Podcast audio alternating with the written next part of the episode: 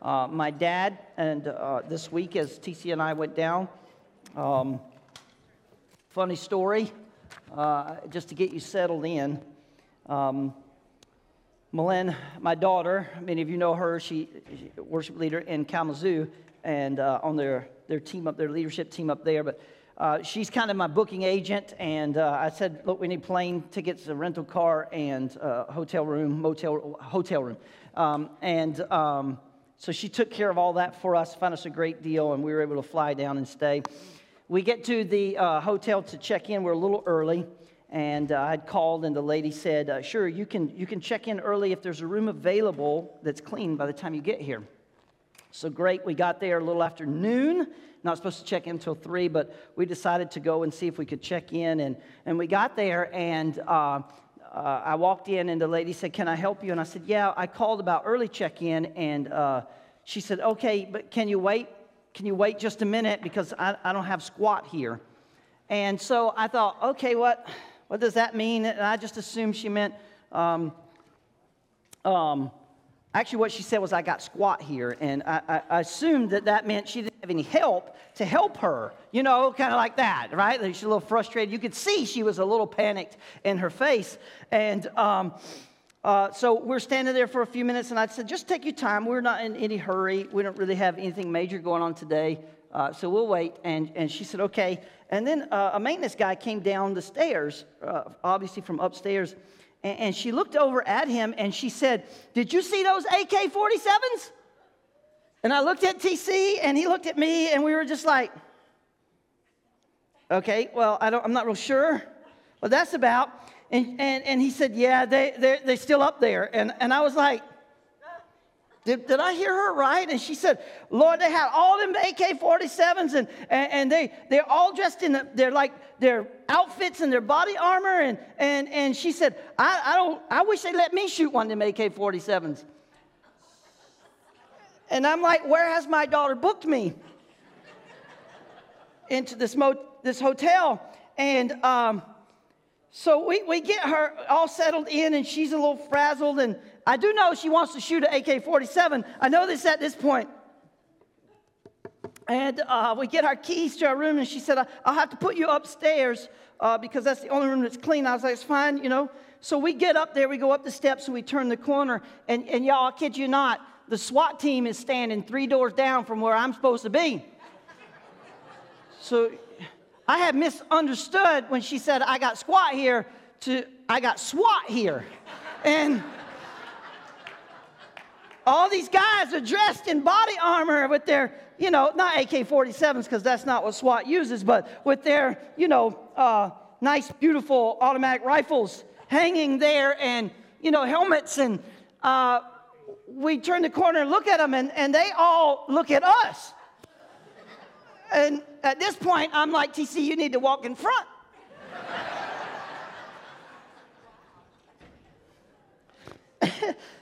and I, we just wave at them. And the one guy was like, we going in this room. And he's like, fine. And so we went in that room. And, and then, you know, we didn't want to go outside much because, you know, the SWAT team was still there and with their guns. I don't know what's going on. And so I said, well, you know, let's take a little nap. We'll let it all calm down. So we lay there, and then I heard one of the maids walk by saying, who's going to clean up all that blood? And I was like, where, where have they put me?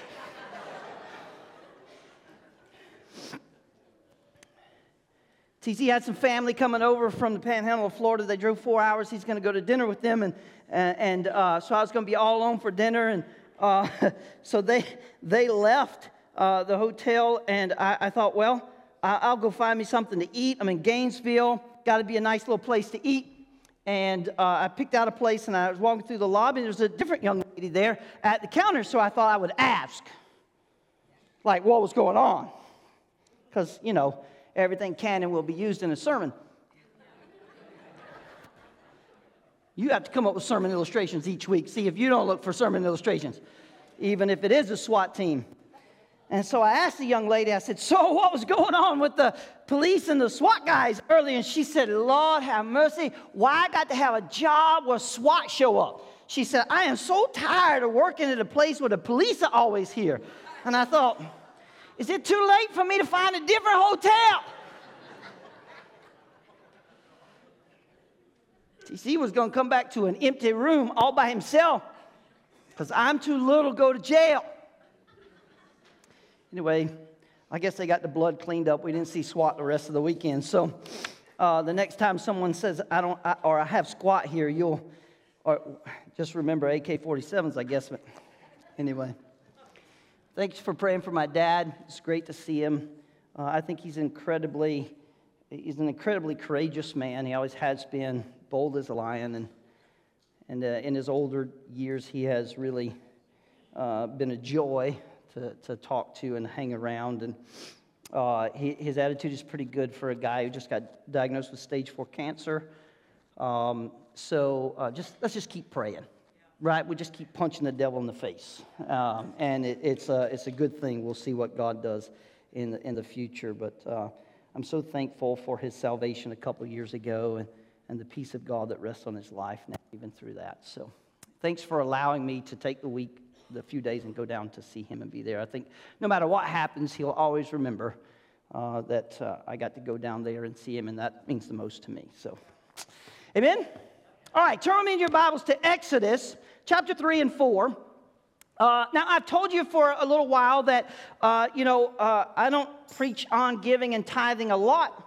Uh, in particular, one of the reasons that I think if, if I've got to talk you into giving something or someone else can talk you out of giving, uh, that being said, uh, the idea of giving is, is good doctrine, and the Bible encourages us as elders to teach doctrine. Somebody say amen.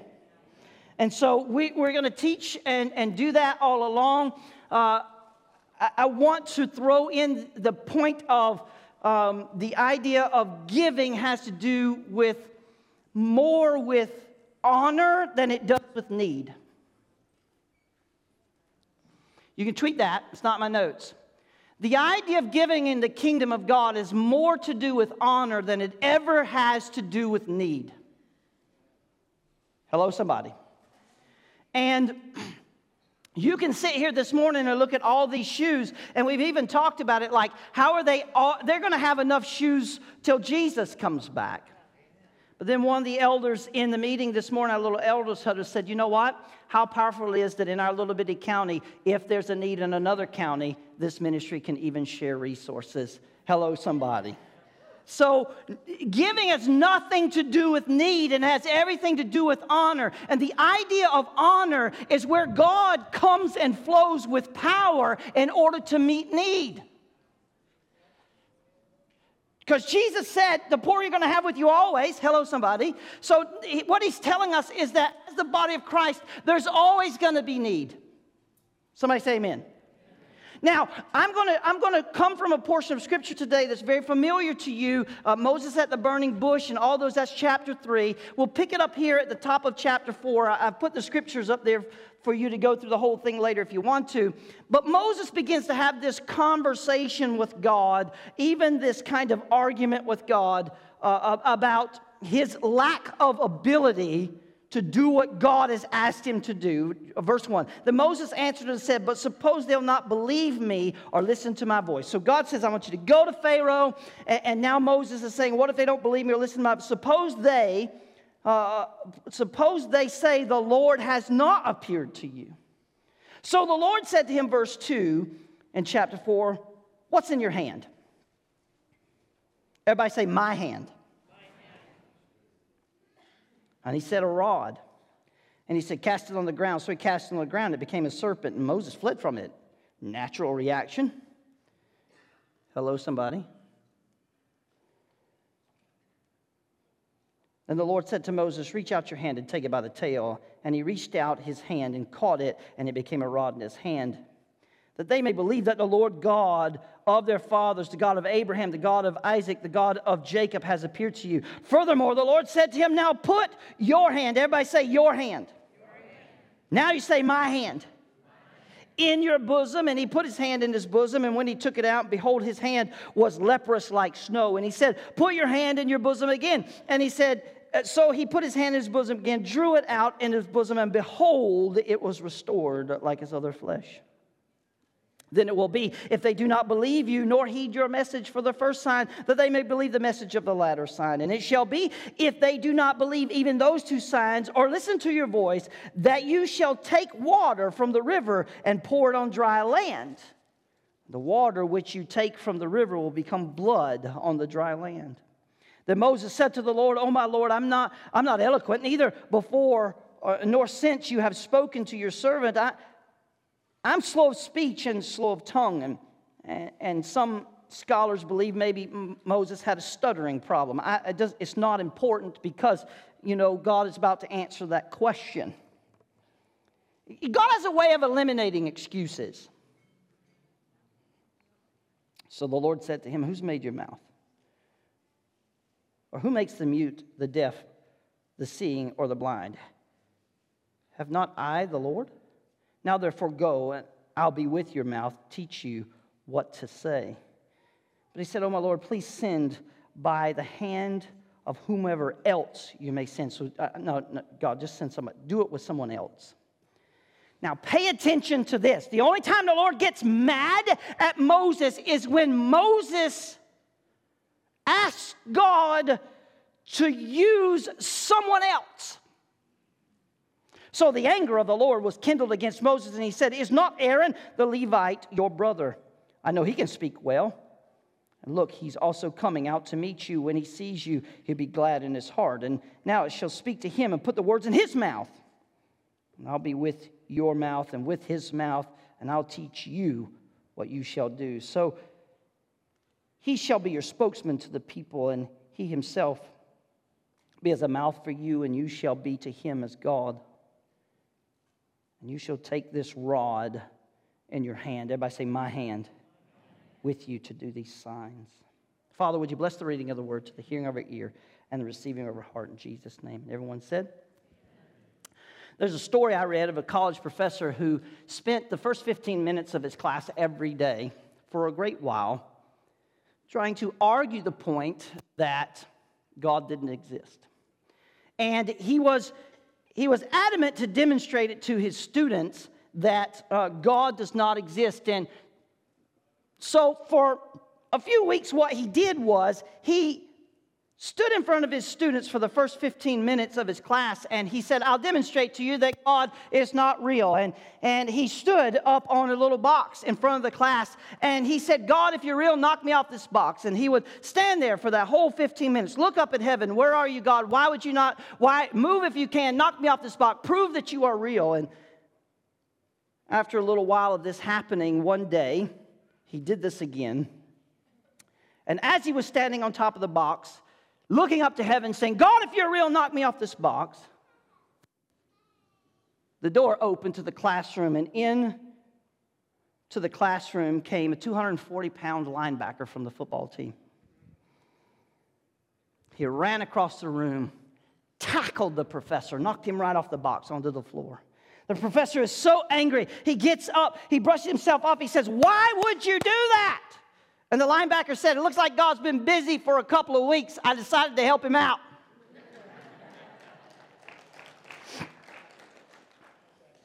God is busy, so he sent me. Hello, somebody. God is doing something, so he sent me. Here we find God saying to Moses, I'm going to send you. I'm going to send you. He has this amazing experience in the backside of the wilderness. Has this amazing experience with this burning bush. Why a burning bush got Moses' attention in the backside of the wilderness makes no sense to me because it's dry. And no doubt Moses had seen bushes burning before and all those things, but this bush was on fire. It was so dry, it should have burned up immediately. Listen, he, he saw this thing burning and it got his attention. The Bible says he turned aside to see it. I don't get that because, like in the backside of the desert, if I, eh, the thing that's going to get my attention is maybe be a, fount, a water fountain flowing out of the ground. I'm going to turn around and go see this. But God used a bush and got his attention, and he's over there. Now he's having a conversation with a bush. Hello, somebody. And out of this, the Lord speaks to Moses and says, I'm going to send you. I'm going to send you to confront Pharaoh. I'm going to send you to deliver Israel from slavery. Now, the question comes to my mind why Moses? Why send Moses? Why not do it himself?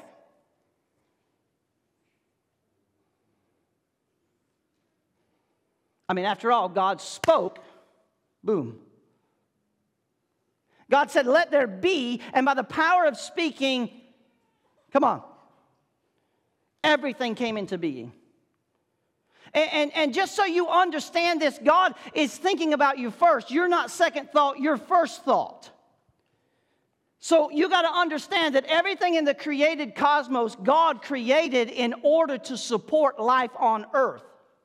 If one thing, I don't have time to get into the science of it, but if one thing in the cosmos is out of order, one thing, if the sun is not perfect, if the moon is not perfect, if everything is not in order, life on earth could not exist. And so, when the next time you think you don't matter, remember you're God's first thought, and you're so important to God that He created the cosmos in perfect order so that you could live. Your first thought, the created cosmos, it's all there. God spoke in order so you and I could live. Why does God need Moses? Pharaoh's nothing to God.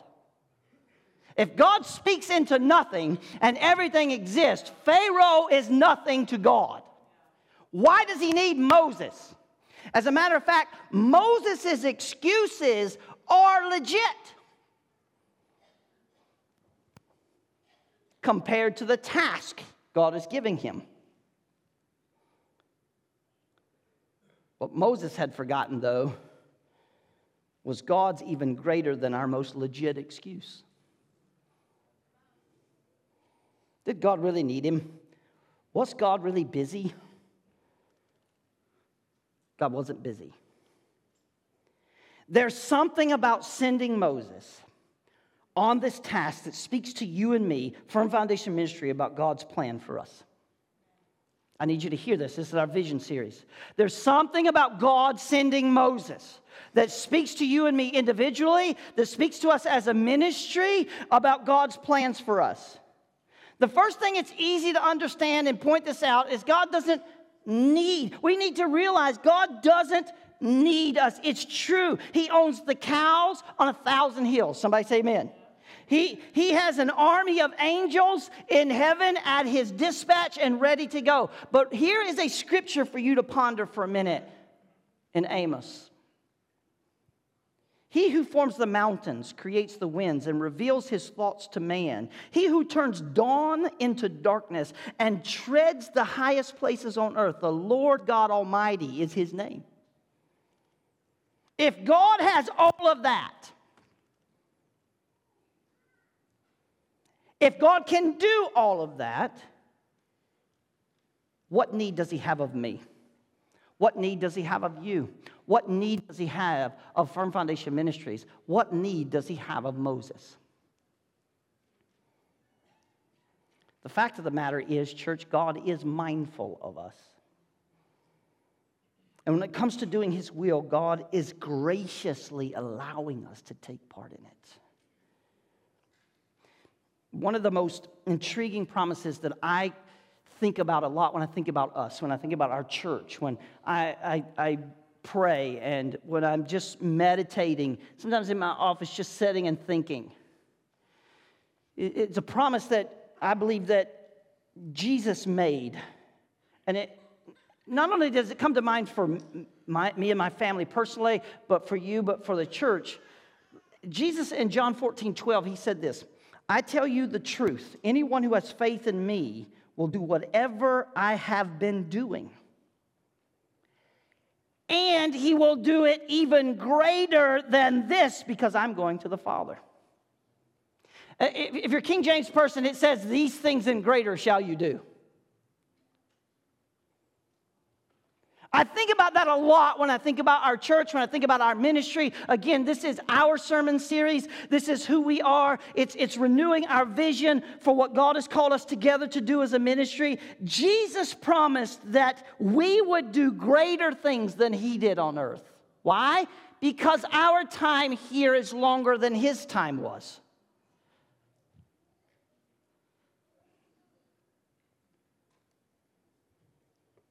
Jesus fed thousands with five loaves and two fish.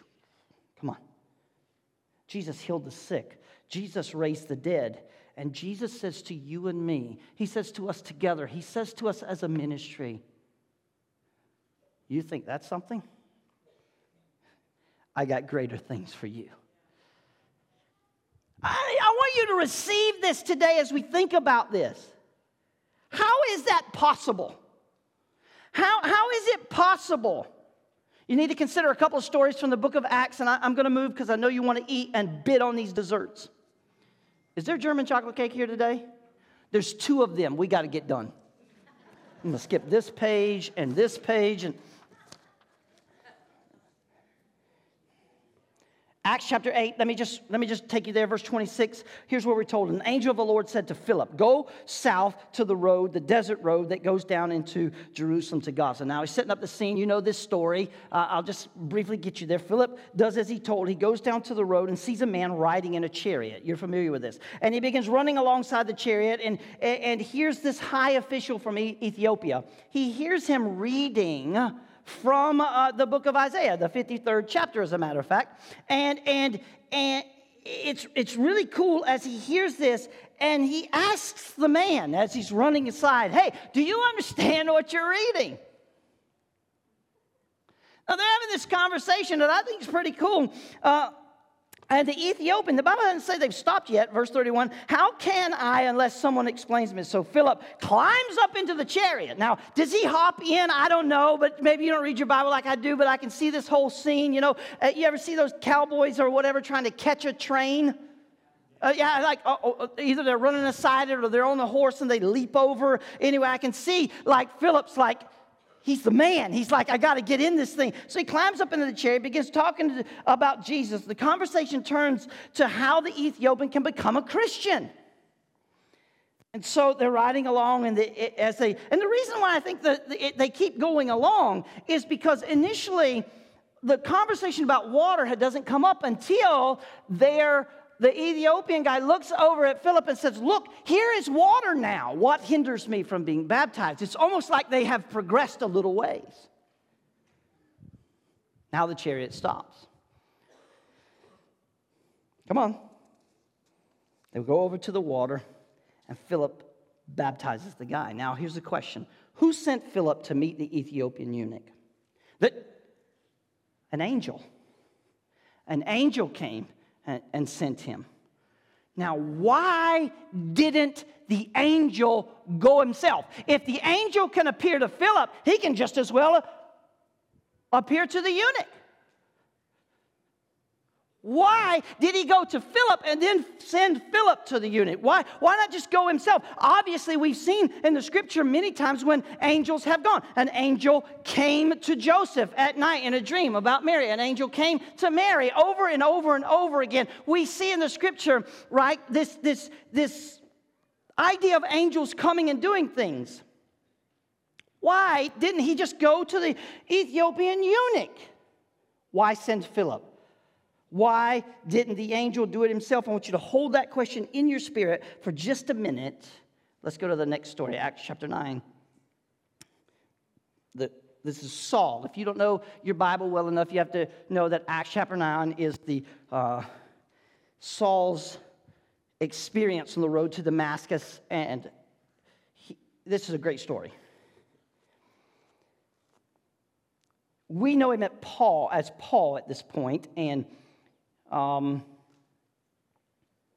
Paul's an enemy of the church, right? He hated Christianity, everything Christianity stood for. He, he, he, he was powered by uh, the religious council and all those that, to undermine and hurt those that belonged to Christ. And on the way to Damascus, Jesus confronts him. Now, if you've never been confronted by Jesus, hello, somebody, it's a life changing event this confrontation is so abrupt and it's so powerful that it blinds Paul, Saul at this time, and, and knocks him to the ground. And he hears a voice that says to him, now let me read this to you uh, Saul, Saul, why do you persecute me? And Saul answers, Who are you? Lord? There's a comma there so you can pause for a minute. Saul asked, Who are you, Lord? Jesus replies, I'm Jesus whom you're persecuting. Now get up and go into the city, and you'll be told what to do. Ananias is spoken to and told to teach Saul slash Paul what he needs to know. And amongst the things Ananias taught Paul was this uh, chapter 22, verse 16. What are you waiting for? Get up, be baptized, and wash your sins away, calling on his name. What are you waiting for? Get up, be baptized, and wash your sins away, calling on the name of the Lord. Now, a couple of questions. Where was Paul when his sins were washed away? Damascus, not the road to Damascus. Second question why didn't Jesus wash Paul's sins away when he met him on the road to Damascus? Don't, don't let your religious, don't get violated here. Trek with me. Because this is what Jesus meant when he said this Greater things will you do than I have done. Philip in baptizing the Ethiopian, and Ananias in baptizing Paul were given the honor of freeing others from their chains.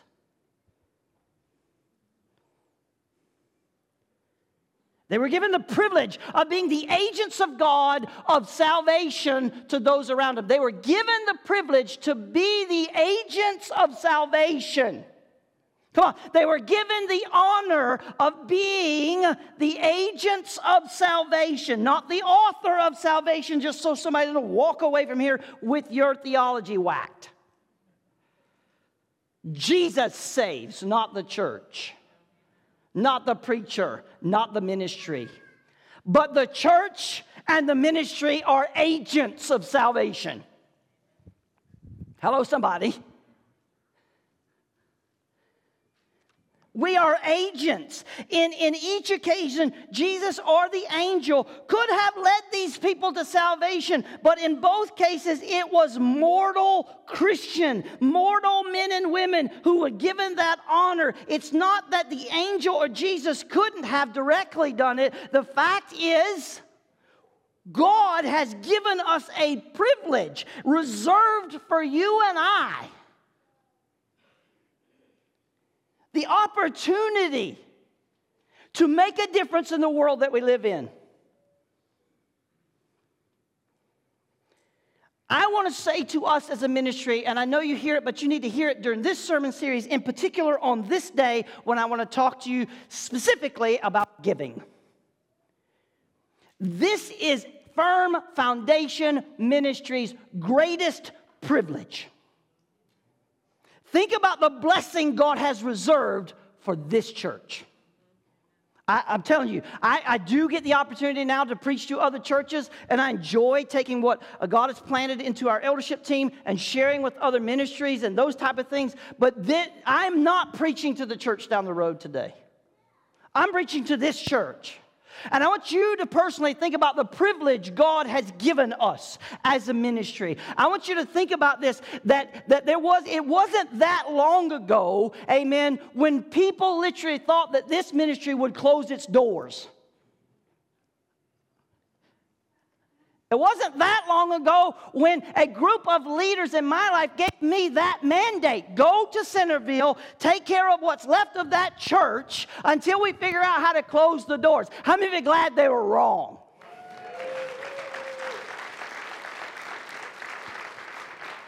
They were wrong not because they were evil men. They were wrong because they didn't understand that God has reserved privilege for this ministry. And I look out on this congregation each week that I preach, every time I go through the attendance sheet, and I think about all the people who would not be walking with the Lord today if that had been the case. I think about all the personal relationships that I have personally in my life, friends who have impacted me in a powerful way that I would not have in my life if that had been the case. But that was not the case then. It is not the case now, nor will it be the case in the future because God has reserved privilege for this ministry.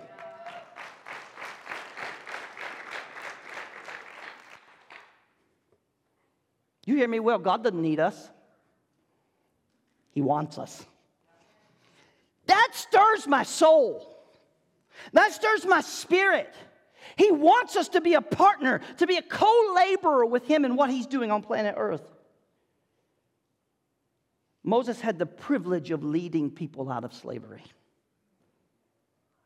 Moses had the privilege of leading people out of the dark into the goodness and the light of God. It was a high honor, and we have been given that same privilege.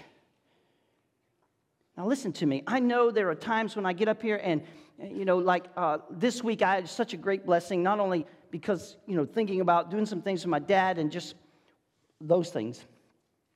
Uh, I think it was, it's okay, Laura, Laura Stuckey sent me something, and it was just perfect timing. It was so good. It just hit my spirit right away, and it was so good. And, and I sent it back and I said, You have no idea how much I needed that today as I, I, am thinking about the sermon. I got to get up and preach on giving. I'd rather be beat with a stick. I would. It's not my favorite thing to preach on.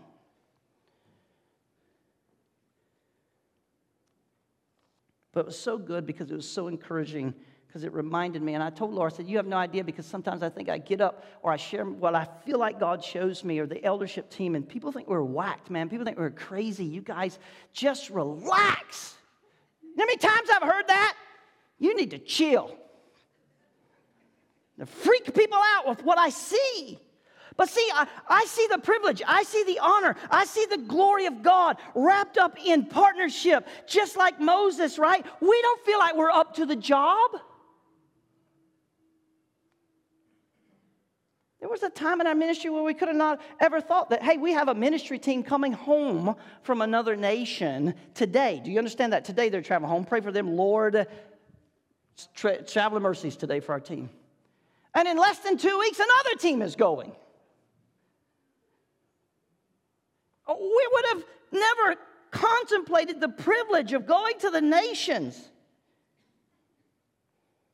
And even back then, eh, or even when God shows me sometimes in this eldership team, the things, the visions, the privilege that He has for us, the things He's calling us into, my first thought oftentimes is, I'm going to mess that up.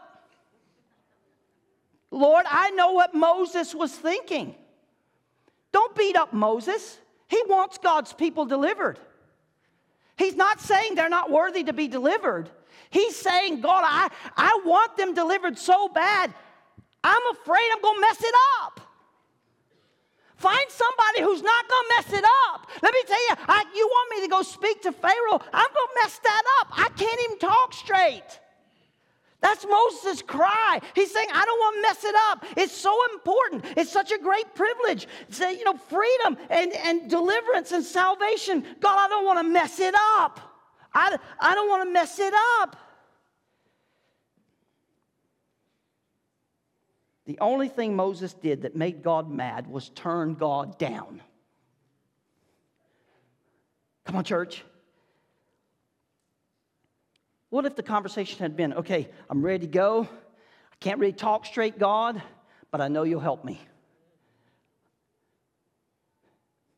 Let's go. No, that, I don't want to mess it up. And so, oftentimes, because we don't want to mess something up, we don't engage. That makes the Lord angry. Come on, church. God says, I'll help you I'll speak through you and I'll teach you what to say. And Moses simply says, Send someone else. The Lord's anger, verse 14, burned against Moses. Listen, you want to make God mad? Turn him down.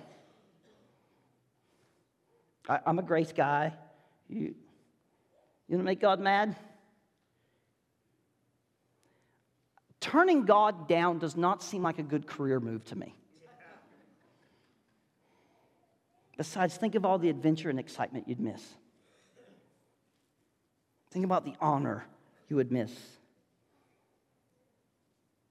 Think about what Moses would have missed if he had walked away from the commission of God. To this day, to this day, you and I, when we talk about Moses, think about what we talk about. He is so highly revered, not only in Christianity, but in Judaism. Moses. Moses. His name is mentioned as many times in the scripture as Jesus' name is mentioned. Moses was famous for God. You cannot talk about Moses without talking about God. I don't care who you are, even if you're not religious. You cannot talk about Moses without talking about God. Come on, church. Moses is famous for God. I told you a few weeks ago that I felt like God spoke to my spirit and said it's time for Firm Foundation Ministries to be famous for the gospel. I, I believe it. God didn't just send Moses on this task. He gave Moses some tools, help him get the job done. And what, what we're going to do is it's going to look like in reverse. Let me show you. I'm going to start at the bottom of those tools and work up, right? So here's the, here's the first tool God gave him, right? Is, is, is oh, grab this. Fear told him he couldn't do what God asked him to do. He said, Lord, I've never been eloquent, neither in the past, nor since you've spoken to your servant. I'm slow of speech and of tongue. Now, I believe there are a lot of people here this morning who struggle with fear, especially when Pastor Don starts talking about tithing and giving. We, we use this term all the time in the scripture tithes and offerings. And some people say, well, I can't tithe, so I'll just give an offering. No, your, your doctrine is wrong. You can't give an offering, offering is above tithe. And blessing comes on the offering. So if, if you're not at a tithe, you're still falling short. All right, we'll get there. I lost some of you right there. They're, they're ready to go. Sorry about the dessert auction, carpenters. They're ready to go. You're struggling with fear. That fear just shows me that many of us are not at all different than Moses. Moses was the greatest man that ever walked. But he was afraid, he was afraid to share what God wanted him to say. But God gave something to Moses to help him overcome his fear. He gave him a helper he says to him, I don't have time to read it to you. He says to him, I'm gonna, I got Aaron. You know your brother Aaron? Yeah, I know him. He's pretty good. He, he's, he can speak pretty good. Yeah, I'm going to get, he's yours. He sent Moses' brother Aaron to speak for him. Let me tell you something, church. I want you to just receive this in your spirit with everything you can right now. God gave us each other. God gave us each other.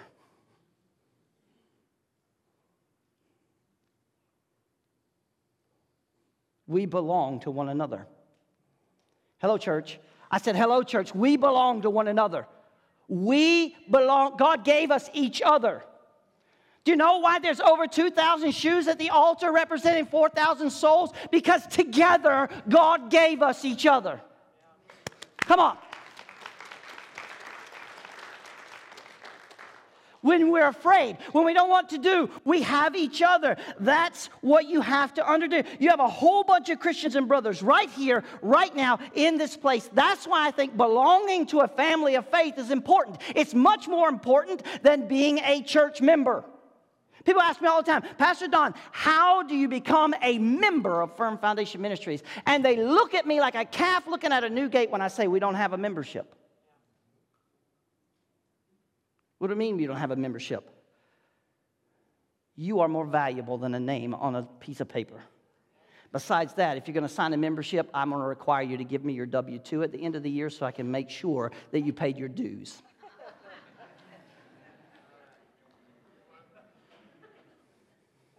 My membership at Dave's Hardcore Gym is a certain amount. And Big Dave loves me. Well, some days. But if I don't pay my membership, he takes my key. And rightly so.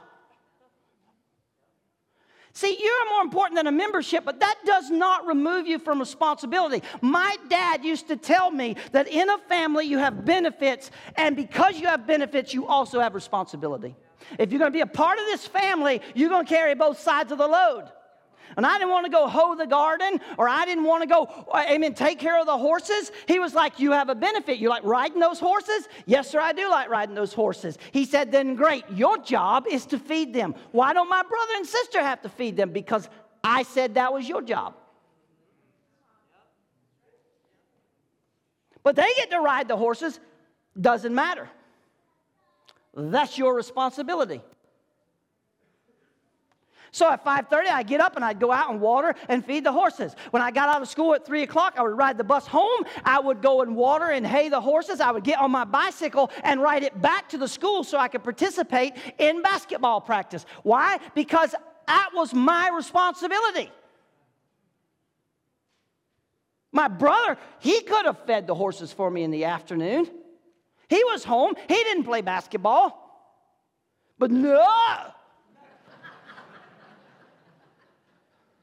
Sorry about your luck. Dad said, You gonna do that.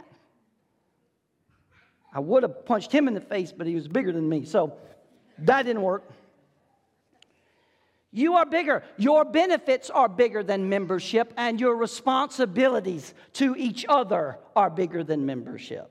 If God has spoken to you and called you to this ministry, we believe in the benefits of the ministry, and we also believe in the responsibility of the ministry. Hello, somebody. Well, here we go. I'm getting there. God has given us each other. So the next time you get mad with one another, sorry about your luck. God gave you that person that you're mad at. Take it up with him. You got a whole bunch of Christians and brothers. So you have elders and all kind of godly women and men who would be your Aaron in the time of need. God has joined us like he joined Moses and Aaron. The second tool God gave Moses was the opportunity to have some skin in the game. Come on. Put your hand, put, put your hand in, in, your cloak. So Moses put his hand in his cloak and he said, Take it out. Now it's full of leper. It's, it's leprous. It's, it's, it's your sickness. And he said, Now put it back in your cloak. When you take it out, it was restored. Amen. You got skin in the game. Now, when I first read this, I wonder, what does this have to do with the church? And the phrase came to my mind skin in the game, skin in the game, skin in the game, right? To have a personal stake or an investment in, focusing on Moses. See, you all don't have a problem with requiring Pastor Don to have so much invested in Firm Foundation Ministries that I, I can't go back. Hello, church? Because you're the preacher. You should, have, you should be invested. Listen, we should all be invested. We should all be invested. Here's the deal skin in the game. In focusing on Moses' hand, God was getting his attention about investment. To have skin in the game means you're committed to success. Because you've shown that by investing in something valuable, personal responsibility is important. So when it comes to the church, how do you know if you have skin in the game? I'm glad you asked. Three things time, talent, and treasure. Time, talent, and treasure, right? How much time have you invested with God this week? How much time have you invested with God this week? Some folks say, well, I show up for church two hours because you preach an hour and 15 minute sermon. That's nice, but I hardly call that investing. That's like dabbling. Most people show up five minutes before church starts. You're out the door five minutes after 11. You have no idea what it takes to make a Sunday morning happen, much less what it takes to make the rest of the week happen. Do you realize that right now I have to do all my sermon prep at home because the church offices are so busy during the week that it's impossible for me to sermon prep at the church? It's impossible. Because it's business. There's stuff going on, all these things. Some folks would say, Well, I show up for church. Listen, no, really have skin in the game when it comes to amount of time you spend with God each week. What you've got to do better than that, I don't know. We're talking about how much time you spend like talking to other people, sharing your faith, how much time you spend reading your Bible, how much time you spend praying with the Lord, how much time those things, those are very important. Then there's the topic of how much talent you have. I, I personally love our worship team. Hello? But if they don't practice, come on, church. They have to use their talents for the Lord. I love our usher team. Do you realize that there are some guys who get here around 7:30 on Sunday mornings to make sure sho- sidewalks are shoveled? Some guys have showed up before sunrise to make sure the parking lots salted or plowed. There are, there are people who stay here afterwards just to lock the door. It's, it's incredible what happens. All these people are giving. You know, they're saying, This is my job, this is what I get to do. What talent do you have? Maybe you can't play a guitar. You guys don't want me playing a guitar. I don't. I mean, all this faith comes from one of my elders. No, Don, we don't want you playing the guitar. That's all right, we'll take care of it. That's not my talent. Last but not least, and I need to move on here, but there's the matter of the treasure you have. In particular, today I'm going to talk to you about the idea of tithing, a dime on a dollar. Now, each week, uh, well, I shouldn't say that, I shouldn't say each week. Uh, my wife and I get paid once a month, so our tithe goes in once a month of those type of things. But we give through the app. Now, why, why do we do that? Now, let me say this because I usually don't carry that much kind of cash around with me anywhere. And if I've got 20 or $30 in my wallet at any given time, I really get nervous anymore. What's all this money doing in here? And my wife will give me blow money in the middle of the week uh, or a month. I'll be like, hey, is there any more money? And she's like, what happened to all your blow money? I was like, I gave it away. She's like, why'd you give it away? Somebody needs some money, so I just gave I don't know. Like, you can't trust me with it.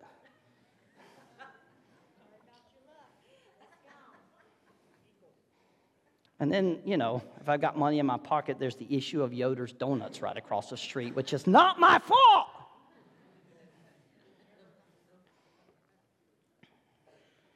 If I were to lose my wallet, right, I'd be pretty upset. So here's what I, here's what I, my wife and I are planned givers. You Dave Ramsey people will enjoy this. Let me illustrate the difference between a planned giver and a wallet giver. Here's the illustration. Wallet givers do it like this, right? They, they take out their wallet, and uh, I don't have my wallet on me today. See? I don't. And the plate comes around, and they're like, well, I got $18 in my wallet, so I'll give five. That's not a planned giver.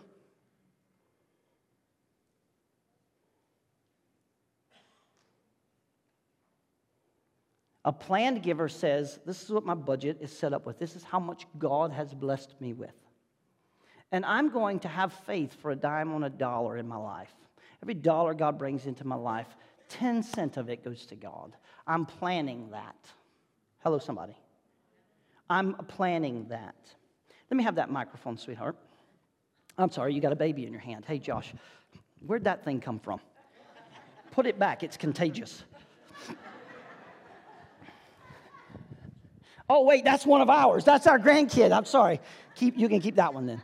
Come here, Merle. Come here quickly. I need, I, need, I need you to come here, Merle. Tell me what you told me last week. Merle and I had this conversation, and I was like, man, just pray for me because I got to preach on giving, and I'd rather be beat with a stick. And he said, don't say that ever again. Let me tell you a story real quickly. Hurry up. Hurry up. Tithing. I've said it multiple times. I tithe no matter what's going on in my life. If I'm off for a week, if I'm off two weeks, I tithe as if I had worked. That's one thing I do. The other thing is, is just to stay faithful in giving beyond tithing. And this past summer, uh, some things happened in my work, and I lost some of my run that I do. I, I drive truck, I have a trucking company. God seemed fit to pull a run from me. It frustrated me a little bit. I got a little nervous because it's less money. One, I did not change my tithe because of that. Kept it going, and say, okay, God, you know, things come, things change, whatever. kept listening God, what's next? If you took this from me, is something else going to fill the void? Pretty soon it did. And I had conversation with the people I was working for. So what I lost, I got back at four times the rate that I had been charging them for. So now I'm blessed. I hired another guy and bought another truck with cash and expanded my business. So now I'm making more money, and the guy driving the truck's making really good money too. So if you don't tithe, double dog dare you to do it. That's great.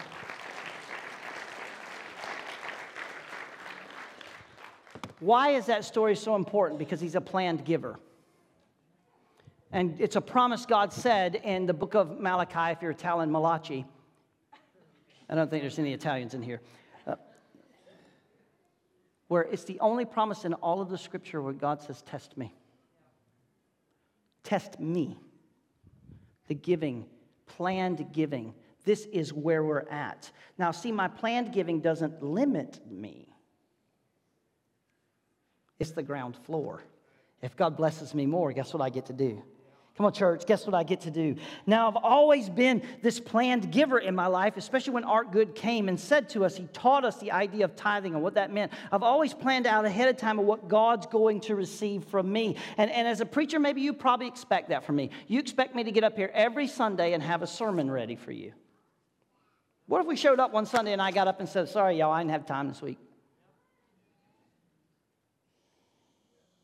And you might not know, but there's plenty of times when I didn't have time. And because I didn't have time, it's two o'clock in the morning, it's three o'clock in the morning when I've got to get up and say, This is the only time I've got. You expect that. Here's why that's not a burden because I got skin in the game. Here's why tithing isn't a burden because I'm invested in the kingdom of God. I have really committed myself to the total success of what God has called us to do and those things. Plus, it is the hand of protection on my life from the Lord. Remember what God asked Moses What do you have in your hand? What do you have? He had a staff. That's a dumb question. He's a shepherd. What's he going to have in his hand? A stick.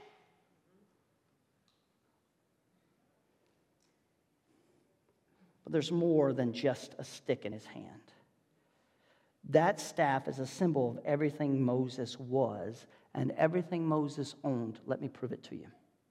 The staff represented the totality of Moses' wealth. He may not have had much, but the staff represented everything he did have. At one time, Moses had been a prince in Egypt. A lot of scholars believe that Moses might have been the architect of Egypt. Wait, he couldn't speak. Doesn't mean he wasn't a smart man. Most people believe he could have been the architect of Israel. I mean, of Egypt. Buildings, and all those things. The things today we look back on Egypt and go, man, we don't even know how they built it. Some scholars are saying Moses was the engineer. I can't prove that to you. I'm just saying. What if Moses had been the engineer of the Great Pyramids? Don't, don't. If they can't tell you how they built them, you're going to trust them on how long they've been there? Okay.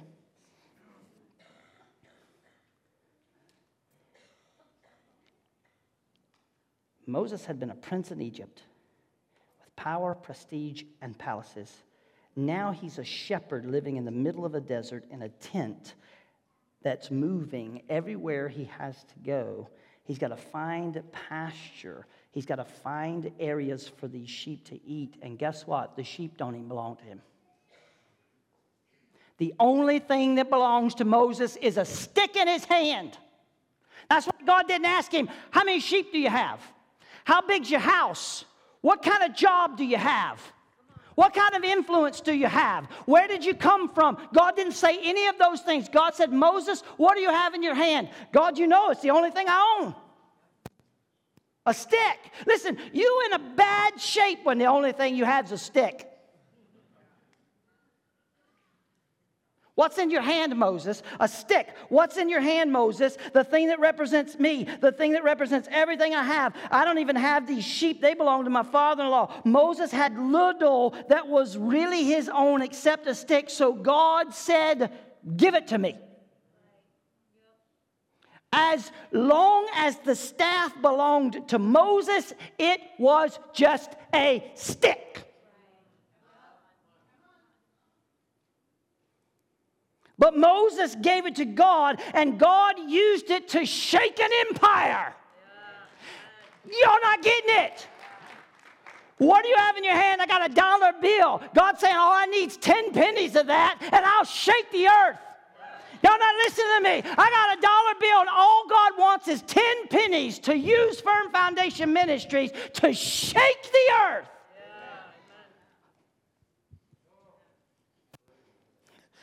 Think about this. It's just a stick. But it was with that stick that he struck the Nile and turned it to blood. It was with that stick that he stretched it out over the waters of Egypt and brought a plague of frogs. Amen. It was with that stick that the dust of the earth eh, came up and rose into a plague of gnats. It was with that stick that he stretched towards heaven and fire and thunder and hail came down. It was with that stick that he waved in the air and a horde of locusts invaded the earth. He stretched that stick out over the Red Sea and the water parted in front of Israel and the dry ground became dry. He struck a rock with that stick, and water poured forth to quench the thirst of God's people. And when he held it high in the air, Israel could not be defeated by its enemies. You think your 10 cent don't matter?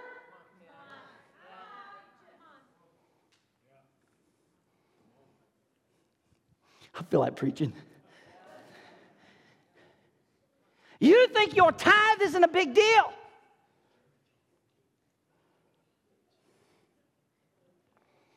I challenge any person in this room or listening to this that you, you tithe for one year.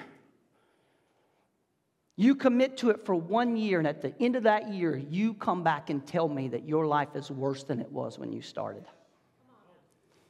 I've been issuing that challenge for 16 years now, and not one soul has ever returned to me. But those stories come all the time. All the time.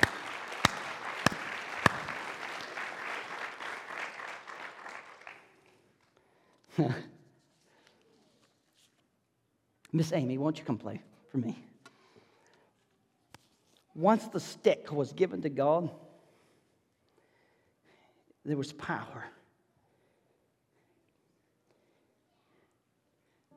The nature of the wood itself changed. Throw it down on the ground, Moses. Boom, it's a snake. Come on. See, you too worried about the fact that you don't think your tithe matters. But the nature of what you commit to the Lord changes. I am unafraid to ask you to have skin in the game in this ministry. You know why? Because I believe it's a good ministry.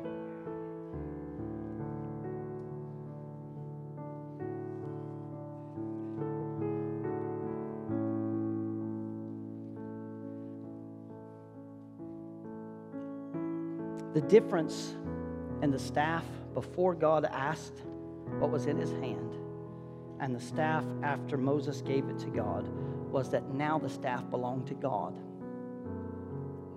and not to Moses.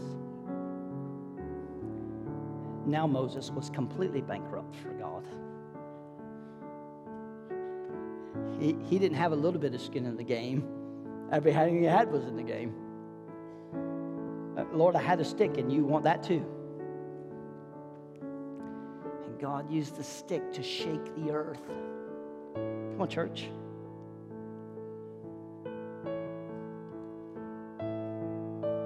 Stand with me. I want to tell you a story. We're going, we're going to close. We're going to pray for our fellowship meal. We're going to give to these kids. I want you to brace yourself because you're not ready for this story.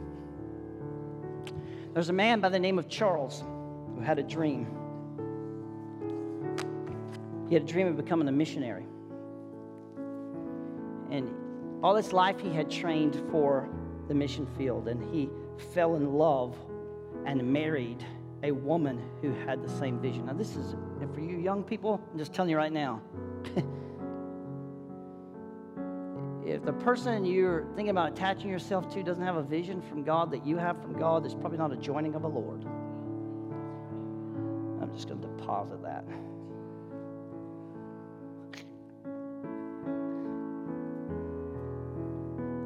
I love Breno. He won't mind. Even if he does, it doesn't matter. He had this young lady that he has his eye on, and we had talked about it distraction. And uh, we were praying over this thing, and I think it really broke Breno's heart. Pray for him, but he had hopes that this was of the Lord. But Breno happened to see a picture of this young lady out in the club, dressed like she ought not be dressed, partying. And Breno's like, negative. That's not my path. And I was like, dude, you inspire me so much. And I told him in that day, I said, God has your wife. She's coming, brother. She's coming. And when she shows up, she's she to blow your socks off, man. You just stay faithful. Charles had, had a dream, and his, he married a woman who had the same vision, and together they saved up enough money to be able to go on the mission field. But then, as soon as they were about to leave, his wife's health failed. And it was so bad that they realized that if she went on the mission field, she wouldn't survive. And their plan was to go to Africa, and uh, going to Africa, certainly she would die. So he's confused, he's a little disillusioned, and, his dream of being a missionary for the Lord was never going to come true. So he resigned himself to go to work for his father. His father was a dentist, and so he uh, went into dentistry with his father, but they had this little side business. And as his father grew older and older, uh, Charles decided, you know what, I think I'm just going to go full time and take over the side business. And one day it struck him that um, he could still touch the world for Christ. He'd work hard, he'd be a good steward of the resources that God had given him. Um, and then he would touch the world in a different way. He would keep his promise to the Lord by financially supporting those who could go to overseas missions. And he, he worked hard, and eventually he built the company into a huge enterprise, just a little side business. I, I didn't tell you what his side business was, did I? I, I never told you what his last name was, did I? His last name was Welch, and chances are you've drank his grape juice. Charles Welch built a business called Welch's Grape Juice and used the finances to fund missionaries. The next time you buy grape juice, hello somebody, don't buy the generic brand. Buy Welch's. And the extra money that you're spending, guess where it's going? Come on, church. In a world that sucks us dry of our finances for stupid stuff, I'm drinking Welch's grape juice. Ironically, listen to this. Charles Welch did far more for world evangelism than he could have ever done by being a single missionary himself. All because he took what God placed in his hand and he gave, What do you have in your hand? I am unapologetic, and so is this eldership team, by asking you to have some skin in the game in this ministry. Invest yourself. Take the tithe challenge. Watch what God will do with our little bitty church. Watch what God will do. We promise you, and you know this to be true, we will be good stewards of every penny that comes in. You will know where every penny goes. Hello, somebody. And we promise you that it will be invested in the kingdom. We promise that. That's why the Easter offering is so important. That's above the tithe. Hello, somebody. Right? That's why giving to the youth group is above the tithe. That's why every dollar in your hand counts. What can you use to further the kingdom of God? You can use your tithe. There isn't anything you can give to God until you first give Him yourself. Hello, somebody. And this is our challenge to you as an eldership team. Giving is purposeful. And our challenge to you is be a planned giver. Amen? And I, I, I promise you, Merle's not the only one who's going to have these stories. Amen? I, I remember talking to Joe about Tanya. And Joe saying, I'm putting money in the offering, and that's my seed for my wife. Come on. You think it's crazy? Hey, every one of these shoes, each soul represents a soul. Maybe that is crazy, but I'm crazy for Jesus. And I believe God can do what He said He can do. I want to challenge you to be a giver. Amen? A planned giver. If you are struggling with how to work your finances in order to make that happen, the, the, the church has spent a lot of money in sending people and training people to be good financial counselors. Make an appointment with one of those ELPs who are licensed financial people, and they can sit you down, and their first thing's to be we got to honor God in what we're doing. And I guarantee you, you're never to lack. It's a family benefit. How many of you know that there are times when the eldership stands up and says, Hey, there's a family in need. We're going to take up an offering in a couple of weeks. And people respond. That's a family benefit. That can't happen without resources. God has given us each other, and He's given us resources together. Our, our encouragement to you is to pray about being a planned giver so that this is nothing to God. This is nothing to God. You know the back the back to school backpacks? Have you enjoyed seeing people getting blessed? That is Justin Rarick's ministry. But Justin's not going to do it anymore because he's not selling real estate. So I asked him last week, Do you mind if Firm Foundation Ministries picks that up? He said, Absolutely not. Tell me what I can do to help. Hey, in the fall, y'all want to give away back to school backpacks? Come on. In the community to impact the community? Yeah, it's easy. It's easy. Watch what God will do. Now, let's pray. Father, thank you for your goodness. This morning, I thank you, Lord, that we're not beggars and that our heart in this message has nothing to do with condemnation. Lord, we celebrate the goodness you have given. Look at what you have done with, with the little that we have. And it encourages our heart to know that God, the more we invest, the more you get the glory. God, what is in our hand? Father, this is it. It's a dime on a dollar, our 10 pennies on every dollar, God. Use it for your glory and for your honor. Save souls, heal the sick, deliver the captives, go to the nations, plant churches, watch the kingdom of God invade planet Earth for your glory and your honor.